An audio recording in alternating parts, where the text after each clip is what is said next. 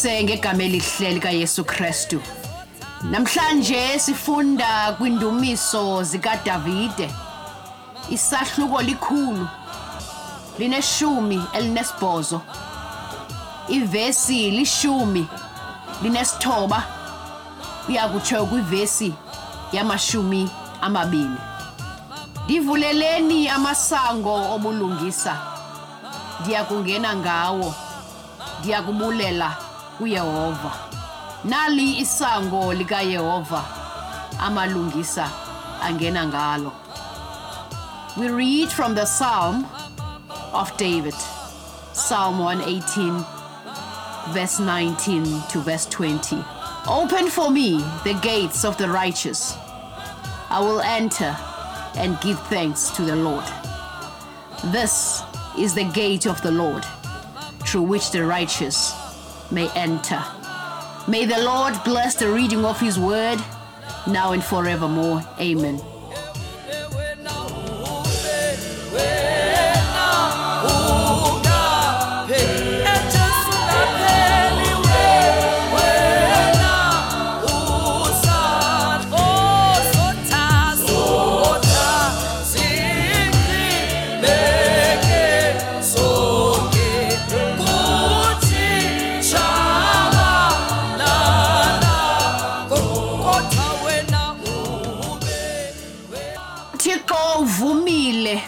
Okokuba ungene unyaka omtsha unyaka ka2023 amazulu avumile okokuba ungene uyihambe lendlela yalonyaka ka2023 indlela yakho inhle indlela yakho imhlophe. Amazulu nengelosi zikungqangile ziyakupheleka kule ndlela uzayihamba ka2023 amazulu avumile ukuba ungene kulo nyaka. Hamba ngo-2023 unethemba lokuba zonke izinto ziza kulunga uthixo noxolo uthixo nothando uthixo nonceba uhamba nawe ngo-2023 the gates of heaven have been opened for you. Usango luvuliwe. Uvumile wathi uwavulile amasango obulungisa. Nawe ungene kulonyaka ka2023 mbulele uYehova ngoba abaninzi abangenanga. Ungenile wena kunyaka omtsha unyaka ka2023 nali isango likaYehova livuliwe. Amalungisa angena ngalo. Ngoba uthixo uthandile uba wena ungene ngo-2023 uhambe kulo nyaka ukuze ufezekise izincophiso azenzileyo kunye nawe. Hamba unethemba lokuba u-2023 unyaka uzele amathamsanqa unyaka uzele intsikelelo ngoba amazulu avuliwe nali isango livuliwe isango likayehova livuliwe lokuba ungene uhambe uyesu kristu uvumile ukuba ngena ngena ku-2023 ukuze iminqophiso yakhe ifezekiswe ngawe. Livulekile isango isango lobulungisa livuliwe. Uyifumene injweba yokuba ungene kunyaka omtsha. Mbulele uthixo uthi ndiyakungena ngalo eli sango ndiyakubulela kuyehova.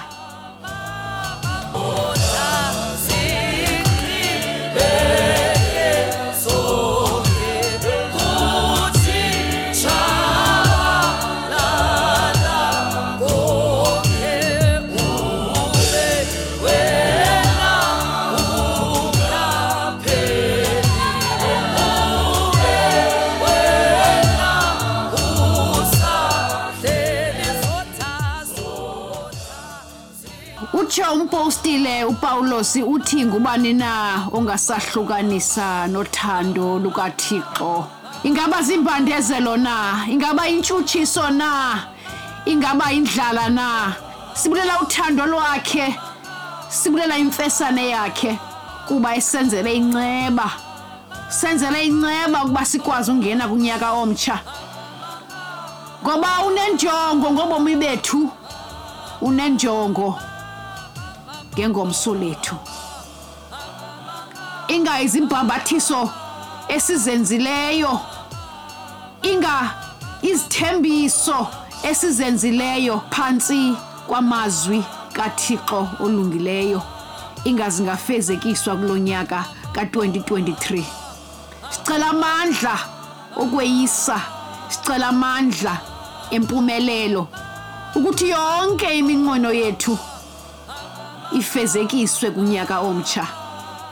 Nalapho siphambuke khona kunyaka ogqithileyo sikwazi ulungisa sigudise kunyaka omtsha. Ngawuthixo kaSirayeli uthixo nenceba uthixo nothando angahamba nathi nakulo unyaka. Asiweze sikwazi ukufezekisa zonke imfuno zethu. amadinga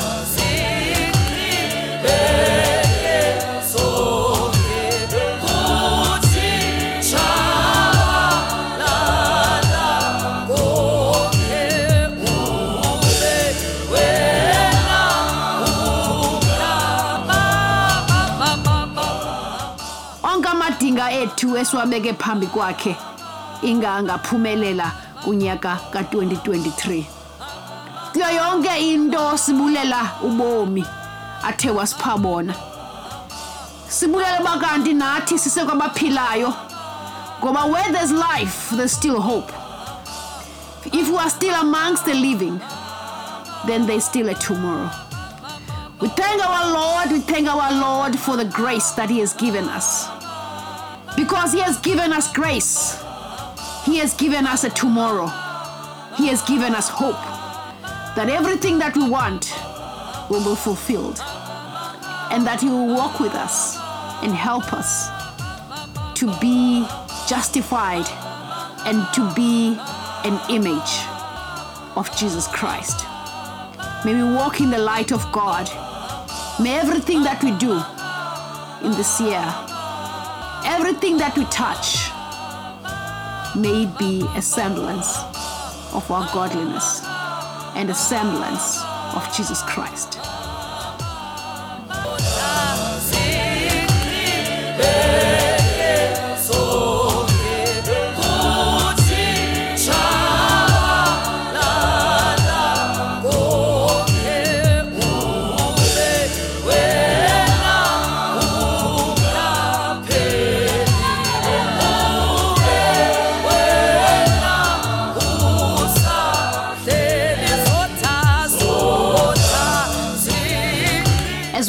The new year, we walk into a world that is uncertain, a world that is in turmoil, a world that is not at peace with itself.